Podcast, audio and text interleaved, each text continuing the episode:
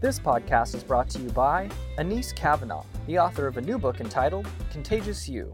Unlock your power to influence, lead, and create the impact you want. Please listen to podcast number 753, where Anese and Greg speak about how great leaders enable and encourage positive and contagious energy, as well as why nourishing our internal state and our mental health needs to come first if we are to be effective leaders. Please join Greg and Anese in this wonderful interview in podcast number 753.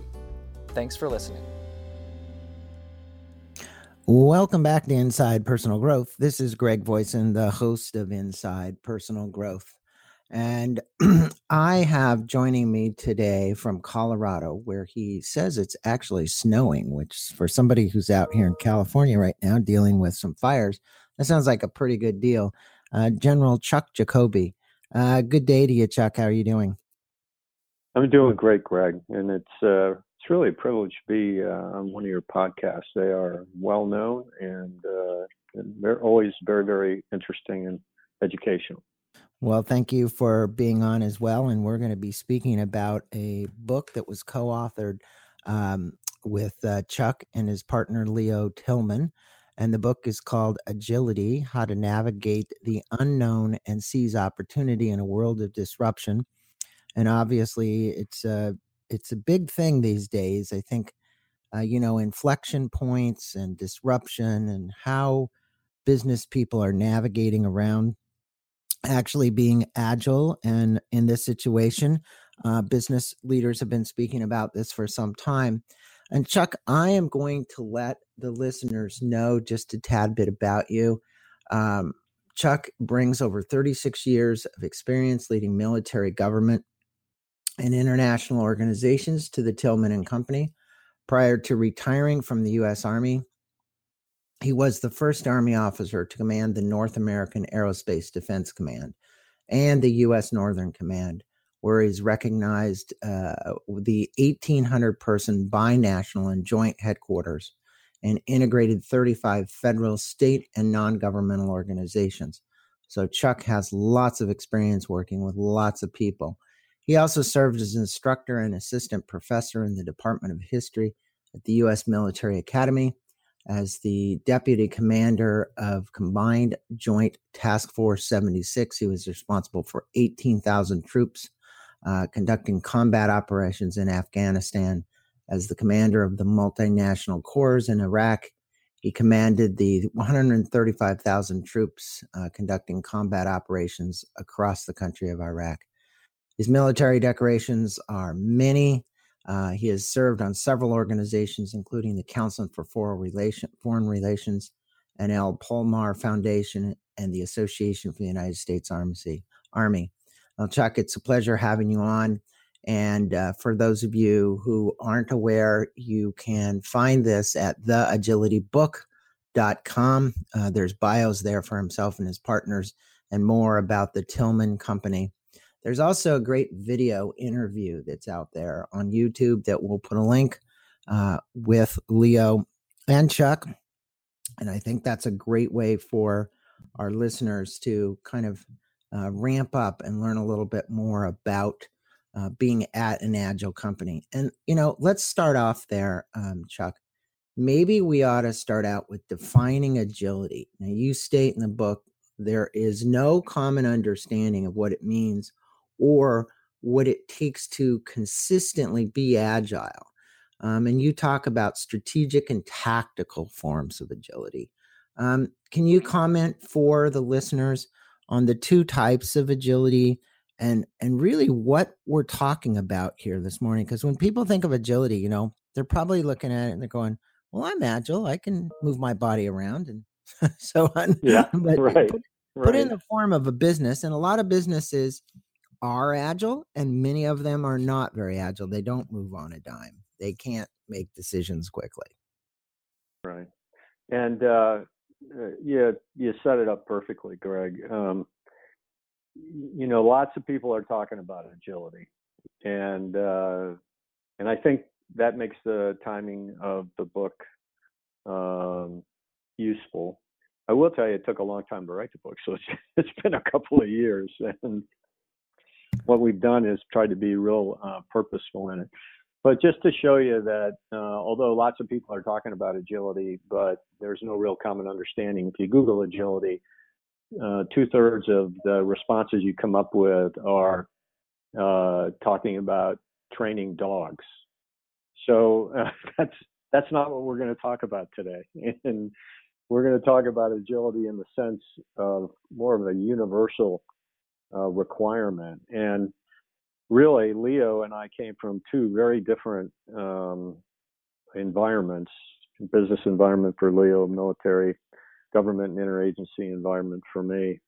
But we found very, very common ground on our need to define agility, to to break it down, to figure out what makes it tick, and try to provide uh, what originally was going to be more of a theory book, but what has turned into a theory and practice book on agility. So from that, the definition is not going to, you know, knock you over. It's but it's uh, uh, it's quite quite straightforward. Uh, but we hope that it addresses what we believe to be uh, the fundamental components of agility of agility, and and with the idea that it's it's really um, a a capacity that's required today, uh, just like the book says, to navigate the unknown and seize opportunity in a world of disruption. So here we go. Here's a definition. It's the organizational capacity to effectively detect, assess, and respond to environmental changes in ways that are purposeful, decisive, and grounded in the will to win. And each one of those words were chosen uh, carefully and uh, generated many, many debates between Leo, myself, and other people that we ask about uh, their ideas on agility. And uh, I, I, would say I would point to a couple of the phrases in here which are most important. Uh, this process of detecting and assessing, as well as responding to change, is critical. It's not just responding; it's it's not fight or flight. It's not, you know, reflexive. And uh, there's all kinds of words that can substitute for that: flexible, nimble, um, adaptive, uh, and and that's really where the trouble starts. Um, so we would highlight detect, assess, and respond, and then and then how do you respond? You respond in a purposeful, decisive manner grounded in the will to win. Mm-hmm. And really, and really, that speaks to this idea that you know it's not like a uh, school of sar- sardines reacting to the uh, you know the giant sperm whale coming by, and they're you know they're just moving about uh, in very rapid fashion. Um, the, the purposefulness is going to be rooted to anchor points like the values the vision, the value creation uh, philosophy of an organization. Uh, decisive means that uh, in a timely manner, in a manner in which uh, the response will create an effect, will either take advantage of risk uh, as an opportunity or to mitigate risk as a response to threat, but how, always how would you the will Chuck, to win. How would yeah. you um, I know we'll get to strategic and tactical here in a 2nd mm-hmm. but what kind of sure. pops up for me? I look at companies that go through chaos, and out of chaos comes order. Uh, mm-hmm. In most cases, either chaos or uh, you go to degrading.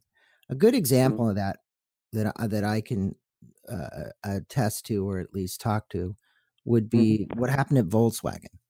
Um, right. You know, here you got a company that got fined a billion dollars because they did a bad thing, right? Um, right. You know, they th- thought they pulled the wool over the government's eyes on the diesel cars and all the other ones they were making in the emissions control. And now, this year, are going to release mm-hmm. four electric vehicles saying, right. okay, look, our CEO got it. Uh, that was a big hit. We we were in complete chaos during that period of time. What would you say about this whole concept of chaos and order and becoming agile? Well, I would say that um, first of all, it's senior leader business uh, to ensure that uh, when they take risk, uh, obviously Volkswagen took a, a risk uh, with its brand, its reputation, uh, when they decided to, uh, you know, take some kind of regulatory uh, shortcut. And uh, and it tells you a number of things. A number of things. One is um, there. I am not a student of Volkswagen, but I will tell you, apparently, uh, they had a sufficiently um, uh, connected and loyal workforce. They had uh, ways to communicate up and down and across the organization. They were able to um, shift to other projects that they were working on. I mean, they just didn't come up with electric cars, uh, you know, in the in the midst of a disaster. I mean, they had they had done some planning, some what if planning or what's next planning that positioned them to respond in a purposeful way to restore their brand, to get back in compliance, and and they were also in line with what the major trend in uh, automotive design was. And so I would say it was an agile response.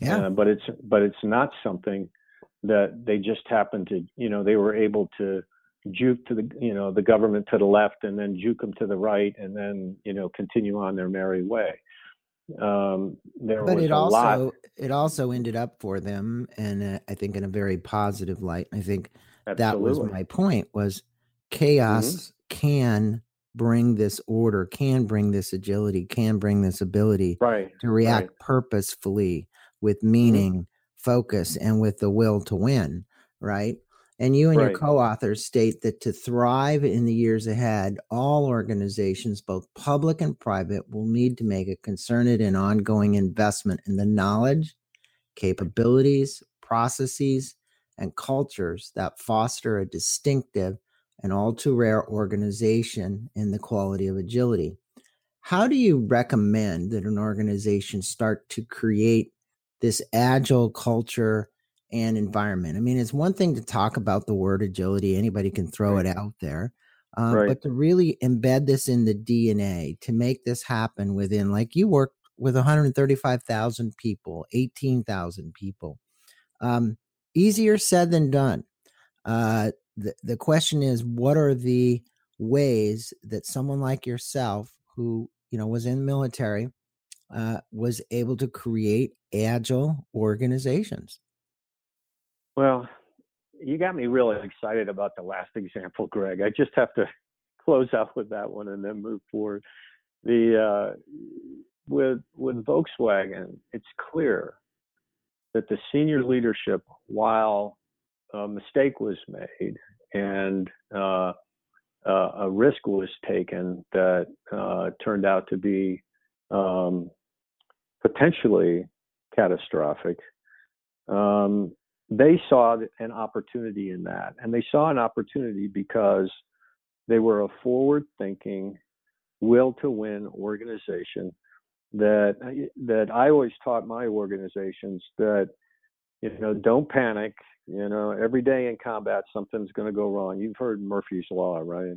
Anything that can go wrong will go wrong. That's combat every day. Oh yeah, yeah, yeah. and but in every one of those situations, when uh, you have a culture in your organization, an agile culture, culture, an agile mindset, uh, it is possible to not just for the senior leaders to see the opportunities, but for opportunities to either be seen, but at least be understood when a company or a uh, military organization sees the need to uh, make a change. And that's where we come to this question of strategic versus agile, uh, or strategic versus tactical agility.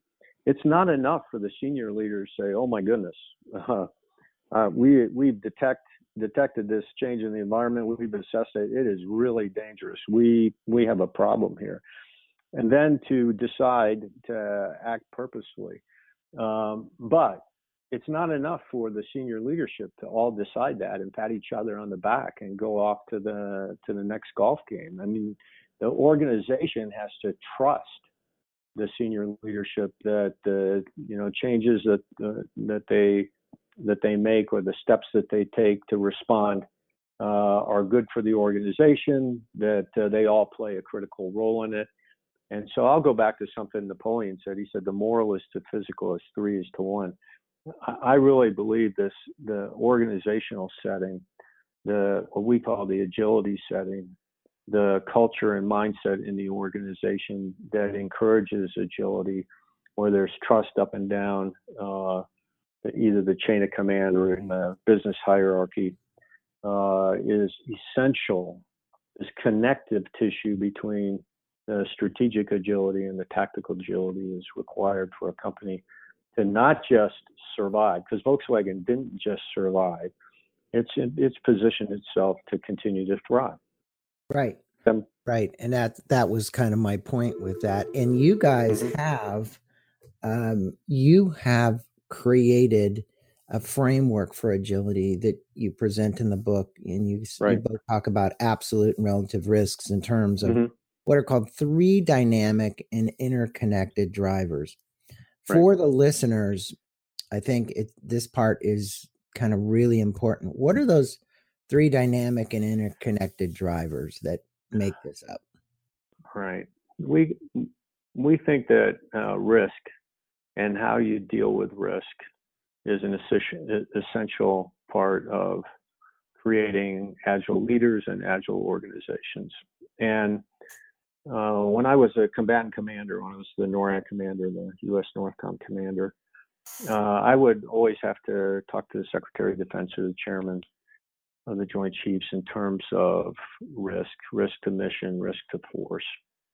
And in our you know upcoming decision making, how we saw the environment, etc. And and so for me, the best way to think about it and to understand the interdependencies upon a portfolio of risks was a real simple equation. And it's not arithmetic equation, it's a relationship equation where, uh, and we have it in the book, we say risk equals vulnerability times likelihood uh, times consequences. And it's really important to understand the dynamic relationship between vulnerability, likelihood, and consequences. And we don't think of risk as essentially negative. We think of it as uh, neutral, really, and that there's just as big a risk. In fact, there's a bigger risk of not taking action than there is in, in uh, taking the wrong actions. And so, as you think about it, um, the simplest example I can give is nuclear deterrence. Um, when we would talk about uh, Russia or China and um, you know the risks that we had involved with them, we would think about with nuclear weapons. You would say, well, what's your vulnerability? It's almost absolute.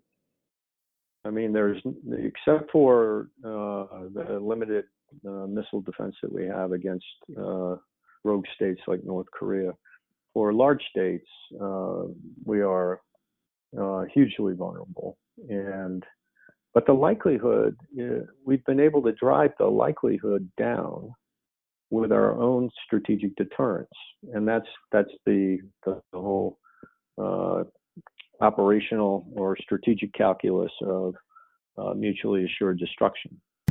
Um, and so when we would talk about it, we would say, "Wow, it's really it's really costs a lot to build those those subs and those missiles and those bombers." But since your vulnerability is almost absolute and the consequences are complete of nuclear war are completely unacceptable, then what you have to do is you look across your equation. You need to drive that likelihood to zero. Does that make sense to you? Of course. I mean, uh, look, it's a it's like you said at the beginning. It there's the risk of doing nothing, right? right. Or the risk of mm-hmm. doing something. And the risk of doing something is far less than the risk of just sitting and doing nothing. So, you know, and and, and, and there's that, and there's that makes complete sense, right? Yeah. Yeah, and so but you know, and even more complex, you know, strategic questions than that, both for for any competitive environment. Um, it's it's thinking through those relationships and and the levers that you have to pull to can I should I reduce vulnerability here? Is that the right answer?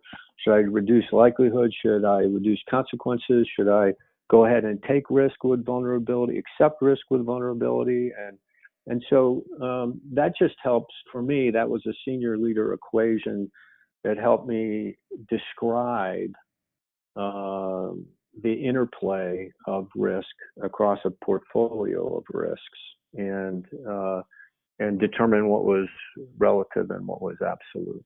So I, I appreciate the fact that you've got that. Do you ever remember a guy by the name of Buckminster Fuller? No. Well, Buckminster Fuller was one of the great inventors. You can look him up. Um, and he came up with the geodesic dome. Mm-hmm. Bucky always used to say, and this is a comment commentary to just the amount of money we spend to protect our country, right? right? If we spend less money, the kind of money that we spend on weaponry versus just creating a world of peace and humanity, imagine what we could do. Now, that's really right. thinking out of the box, right? right? It's like, right okay um could we get to a point where we wouldn't ever need that right and that mm-hmm. that's a that's one for somebody to kind of put in their mind and he had a, a definite saying and i kind of messed it up but weaponry was his big statement um right. now you you say and your co-author tell a great story that kind of exemplifies this bear stearns mm-hmm. and CEO jimmy Cayne and a great right. lessons about taking risk i think it's a great story to let our listeners in on and this misunderstanding about risk because you were just talking about risks there. I mean the risk of a nuclear war versus the risk right. of not having it the risk of being able to deploy uh, you know enemy attack and and subvert uh, that kind of thing. So we're sitting there like okay we've got a button you've got a button. We can push ours first or you can push yours either way. Uh, there could be a nuclear disaster here. But in this case this gentleman didn't really look at risk very properly, did he? No, and what he didn't, um, and, and, I will tell you that this is a particular example that that Leo is was comfortable uh, delving into in some depth. He was he was there. He watched it happen, and uh, and he's talked to all the executives involved, and everybody is happy for lessons to be learned from that financial crisis, the 2007-8. Bear Stearns didn't so well. Um, in our book, what we would refer to is that there was a dot connecting problem across the portfolio of risks there. And in the end, the conclusion is that Bear Stearns wasn't the company they thought they were. And we have a chapter, it's called What Business Are You In?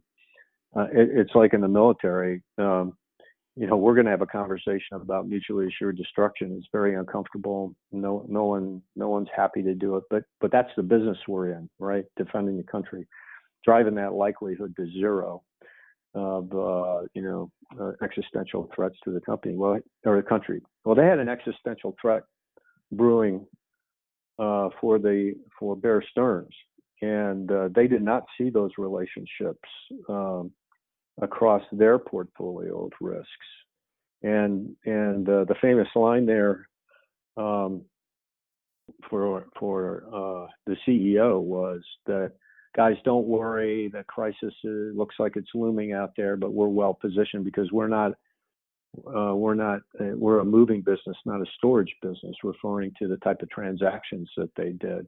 When in fact, uh, across the breadth and and through the depth of the organization, Bear Stearns had accepted all kinds of risks that that greatly increased uh, the likelihood that they would be subjected to the same same existential threats to the uh, 2007 uh, housing bubble collapse and all the other parts of the financial crisis because they in fact were a storage company. They were a storage company of all kinds of illiquid um, uh, assets, uh, like derivatives, that that made them hugely exposed, and the company and the company subsequently failed. So um, that's well, you why refer, think, you referred to this ahead. as risk radar. What what? Right. How does an organization actually? You know, you said you talked about connecting the dots. Mm-hmm. You mm-hmm. state developing effective using risk radar requires specific collective skill set, well crafted right. organization, division of labor. Mm-hmm. Um, I get the division of labor and I get the skill set. How do mm-hmm. you help companies to be able to predict that risk more effectively? Let's face it, actuaries and insurance companies are great risk predictors. Um, right. Uh, uh, there's many uh, companies today that are looking at our environmental disasters, especially property and casualty insurance companies, and mm-hmm. they're saying, "Hey, we can predict the future, and it doesn't look good for the rising tides in Florida, right?" So right. instead of your premiums being, you know, a thousand dollars, they're going to be three thousand dollars. We might be able to incur that loss. Um, right. Hurricanes, all this kind of stuff, but you know, when you look at it, those are mathematicians that are sitting up there and predicting that. The math isn't always there. Right. Well, um, the risk radar is is a tool. So when I said we went from theory to practice, what we wanted to do was entice you with a, a practice that Leo has used with other companies in the consulting world in helping them visualize uh, their portfolio risks. And you really divide, we have divided it into kind of two areas of risk and then uncertainty, where, you know, risks are kind of known, known uh, threats or opportunities, things like financial, strategic, uh, maybe cyber, legal, regulatory. Um, risks at Volkswagen, I'm sure, uh, had within their, their risk department and we're we're mitigating. But what we would argue is that unless you array those risks in a way that allows you to see and and understand connected uh, uh, portfolios of risk, interconnectedness, interdependence. Um, you know how how something in the financial affects something in the strategic, how something in the regulatory uh, impacts something in the legal uh, et cetera, et cetera, how political might get involved. Unless you can visualize that and then uh, think about that moving forward, uh, you're going to you're going to make mistakes like Bear Stearns made. And then we have the whole other area called uncertainty, which are unknowns, unknowns that that that might have an impact. Things like the technology, biosphere, terrorism, geopolitics, those kinds of things. And and those are areas where you just may need to invest in what we call a fight for risk intelligence, which is invest in domain experts that can that can sit down with you and in your planning tell you um, here are possible outcomes and here are some things that if if you think you know that there are possibilities that if you think may come to pass they could be existential or or an opportunity that could allow you to change the uh, impact the market space and gain a gain an advantage. And I want to continue to go back to that because sometimes when you talk about risk, you can get sucked into the whole um, you know negative aspect of you know I need to hunker down in the defense and defend myself when well when there's really opportunity there's opportunity yeah, absolutely Chinese always absolutely. I, I look at I just did an interview with Rita McGrath on her book Seeing Around Corners, and she talks about them as inflection points. Now, the, mm-hmm. the point there is, you know, look, every company that you can think about, uh, Gillette with razors, look at Harry now, is on the internet, and, and you know, Gillette's lost a big market share of razors. It, right. The list goes on and on. Microsoft didn't jump into the internet business, so Google sure. beat them out. I mean, you example after example after example of people who didn't see the inflection point. They didn't right. see the turning. Now you say, well, was there risk for us to go into that? Potentially, but what was the reward? Right. Right. And and, and was, I think that's what right. you're saying. What? And what was the what was the risk of not uh, right understanding understanding the inflection point? And I thought that you know, our two uh, examples, IMAX and Western Union, were great examples where, and sometimes these aren't these aren't things that happen quarter to quarter. I guess is one of the most important points to make. Uh, you know, you think so. This is kind of counterintuitive, really. You think agility is all about these, you know, instantaneous reflexes and those. No, no, no, no, no, no, no. There is an enormous amount. Not, there is investment and work to be done in looking at your risk radar, connecting dots, thinking about the uncertainty, uh, understanding what are the drivers of risk right. with the uncertainty and what are the opportunities. or you will be behind. You will be defensive. And if you are defensive, you are going to fall behind and lose. Well, that's a great statement in itself because, Chuck, being on the offense is usually moving forward, being on the defensive is retracting. Um, right. We don't want contraction. Obviously, right. there are times to contract, but for the most part, you you need to be expanding. You need to have an open right. consciousness here, and and you explain. And I think this is a great setup for this. You refer to it as a operationalized strategic vision and mm-hmm. how an organization would create this long-term value with this uh, operationalized strategic vision process right. briefly for our listeners what is that and you know how would that help a company to to make sure that they had this operationalized right. strategic vision yeah it for for us this is again part of this idea that this is a theory and practice book and so we want to offer this up as a way to uh, put the relationships between a lot of these concepts that we've we've talked about in perspective. And and so in our oper- you know our idea about operationally strategic vision is how, how do you articulate the vision the strategy for the business describe the business what is its business philosophy what business are we in give guidance uh, set out uh, what the decision making process is how it relates to risk what's the operating philosophy in my view uh, the leadership and culture of the organization uh, is probably one of the more critical things. With per, with you know at the very top purpose, purpose that's that anchor point. point, and I mean the example you brought up today, Volkswagen knew what their purpose was as a company. They knew what kind of business they were in. They knew what their purpose was. Um, they made a mistake when they're in their decision making and risk uh, uh, factoring, um, but they uh, had positioned themselves to turn that mistake into an opportunity because of their purpose and because of how they they had approached operationalized strategic vision. And so it's just you know the way that we describe in the book it's a it's a way to put all the pieces together and understand the relationships between them.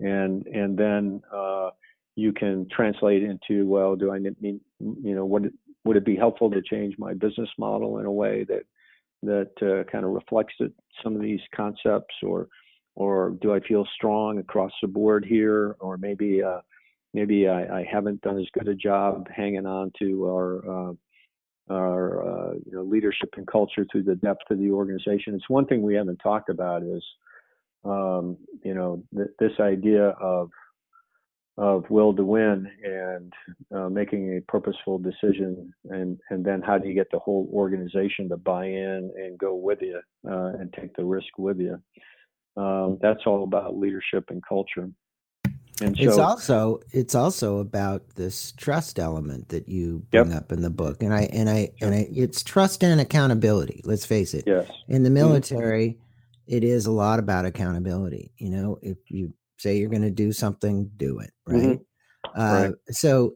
you stayed on the battlefield, be it warfare, government, or business. Trust is a non negotiable requirement for winning and persevering under the most dire of circumstances.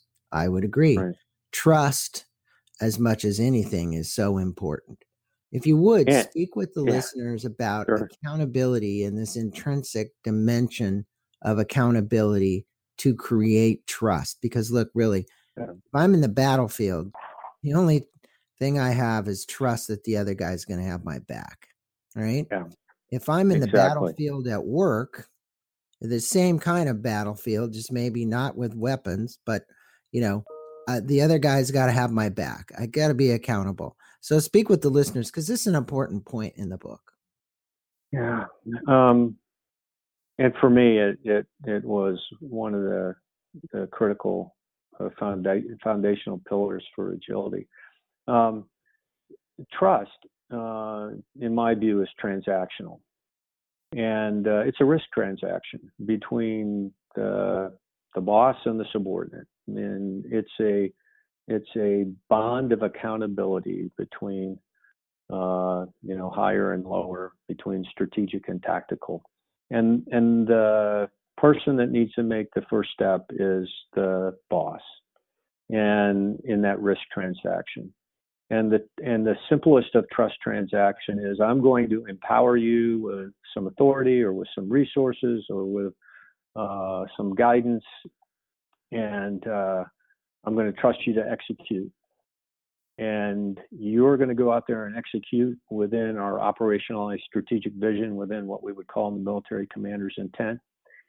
And and if you make a mistake, and if it was well meaning and in line with our intent and it just didn't work out correctly, um, you're going to trust me not to chop your head off or to uh, uh, denigrate you in some way or to put you at risk personally or professionally. And that is the simplest of, of trust transactions. But it, it's so important because if you want your organization to win, they have to, the organization wins at the edge of the organization. And somehow trust has to get to the edge of the organization. It is not sufficient for it to reach down to middle management. It has to reach all the way through the organization. And so we advocate the, the military philosophy of mission command, which is which we think is applicable across any organization, which is really based on centralized planning at the strategic level and decentralized execution at the tactical level. Mm-hmm. And and for that to work properly, for that to work effectively and purposefully, there has to be a high degree of trust uh, and accountability. Think of this. So I'm sitting there in Baghdad and I've got 135,000 folks out there in 25, 30 man, 100 person organizations. And I'm trusting them to execute complex military operations every day. Think how powerful it is if I can trust them to do that and that they trust me uh, to empower them with the resources and with the authority and with the guidance and then trust them to execute and that if they do their best i'm going to underwrite uh, a certain percentage of mistakes because the outcome of a uh, a giant organization all trying to execute uh, within the commander's intent is so powerful. You you can't you can't uh, uh avoid you know the the uh, the speed and uh, success that you're going to gain from that kind of an organization and that kind of an environment. So so that's the way we think about trust, and we think that applies to to businesses as well. We think we talk about that in organizations like IMAX and Western Union, large organizations which had to make large changes and required uh, their employees at the edges of the organization to trust with them, for them to feel accountable for getting the mission done, and for the bosses to feel accountable for ensuring that the the employees were empowered to do so. So that's that accountability relationship to trust that I think you were talking. Yeah, and it, it's this uh, interconnectedness of trust. Look, if you're the commander, and then you've got all of your senior officers, and then all of the enlisted people that are beneath them, mm-hmm. whatever that structure looks like, right? The hierarchy right. of the structure. Right. It really starts at the top, and you know, someone like you with 135,000 uh, soldiers people, commanders, people that had to report to you. Very important how it's executed, but more importantly was the trust they had in you, and that's uh, accolade to you as well. Uh, to be able to do something like that, that there's very few people, you know, uh, on the planet that can say that. So accolades to you, uh, Chuck, and what you've done, and for your service to our country. Now, with that being said, you're trying to serve a different audience today and mm-hmm. that's an audience that uh, either makes products or services to sure distributed to thousands of people. Uh, they don't mm-hmm. want to make mistakes.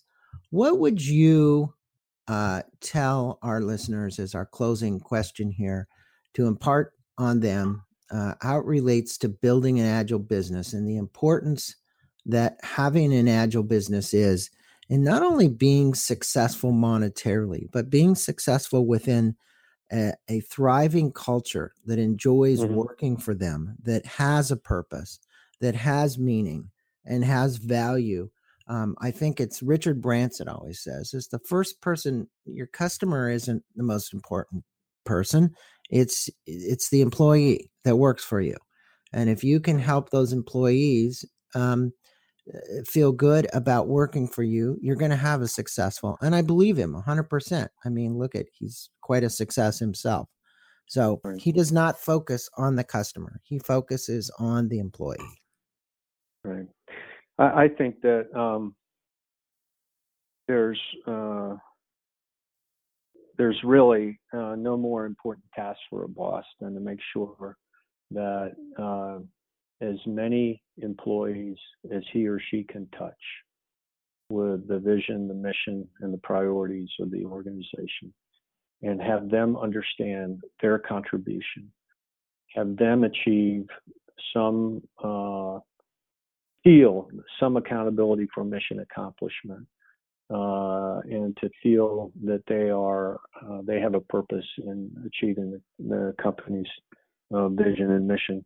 I, I, don't think there's any more powerful thing a, a, boss can do. And to that end, you know, my advice is immediately add to your lexicon if you're a, a, a boss uh, two words uh, or two phrases when you're dealing with your employees. Thank you and what do you think? what do you think? And thank you go a long ways in any organization. And it really speaks to how you deal with the edge of the organization and how you empower them to be part of the team. And uh, and so um, if your if your business relies on client relationships, that's fine. But you start with uh, how are my people uh, understanding my intent for dealing with the customers and and why is that so important there's a there's a leadership book out that says start with why and you can never spend enough time telling folks why we're doing the things we're doing and why our priorities are our prior, priorities i think that when you want to have an agile organization agility starts it starts at the top with the the, the vision and the nature of the business you're in but it is accomplished at the edge of the organization. To that end, my favorite picture, and I'm back to a military example, so I apologize, but it's still my favorite picture. It's Dwight Eisenhower the night before the invasion of Normandy. Now he's got a lot to worry about. He's got a horrible weather report. He's got hundreds of thousands of troops loaded on boats. Mm-hmm. They're they're mm-hmm. sick. They're tossing. They're turning, and uh, he's got uh, kings and prime ministers and presidents and everybody on pins and needles. The fate of the free world is is in his hands and in his decision. All the decision authority has been given to him. That night, he is down talking to individual paratroopers in the 101st Airborne Division that are going to jump in that night, telling them how important they are to the outcome of entering you know, Nazi occupied Europe and beginning uh, the march again, the march to the end of the war. Mm-hmm. And and so that's where he found his place where he needed to be. He needed he felt he needed to be at the edge of the organization organization, touching as many folks as he could that were going to make the difference. You know, you generals and CEOs uh, make plans and they make charts and they make policies and proclamations. Um, but uh, once you're into execution, uh, they can only goof it up. Uh, that's what we always say in the military. You know, once you're executing, generals can only goof it up. So uh, well, you were you're really counting about counting on I, the edge I, to, to get I would that straight. Agree with you that at the edge of the organization, mm-hmm. any organization is where the pedal hits the metal because it's those people that are basically giving of their brawn, their time, their intelligence, their ability to execute on whatever order it is and to do it with efficiency and to do it with the purpose in mind. In other words, in this case, Dwight Eisenhower was to create a free world again, right? To right. Um, to uh, take this occupied space that Hitler had, and I mean, very important uh, uh, battle, and obviously a big risk for uh, Dwight Eisenhower. But again, we talked about that risk. It's, it was a calculated risk. He knew that he had to take it regardless of the weather. Uh, mm-hmm. and knew that it was important to every, like you mentioned, all the the kings and people that were watching him, right? So right. I think that's a great example, and it's a great way to leave this. And I, I think for our listeners, um, this book will open up your eyes, uh, maybe to a new world of how to approach your business at being more agile, and what are some of the small things you could do uh, to create an agile business. And today, um, we've been on the line with um, General Charles Jacoby and Leo Tilman have written this book called Agility How to Navigate the Unknown and Seize Opportunity in a World of Disruption. Obviously, we know about the disruption part.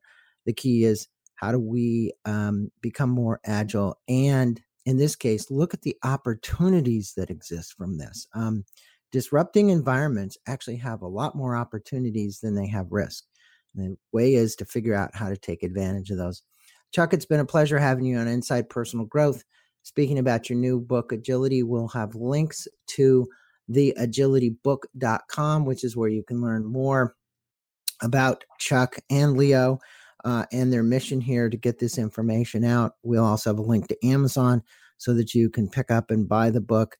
It's been a pleasure having you on this morning, uh, Chuck, and uh, I wish both you and Leo well with uh, this book and also spreading your word about how agility can help people reassess the risk, uh, take advantage of the opportunities, and build agile organizations. Thanks, Greg. It was, uh, it was my pleasure.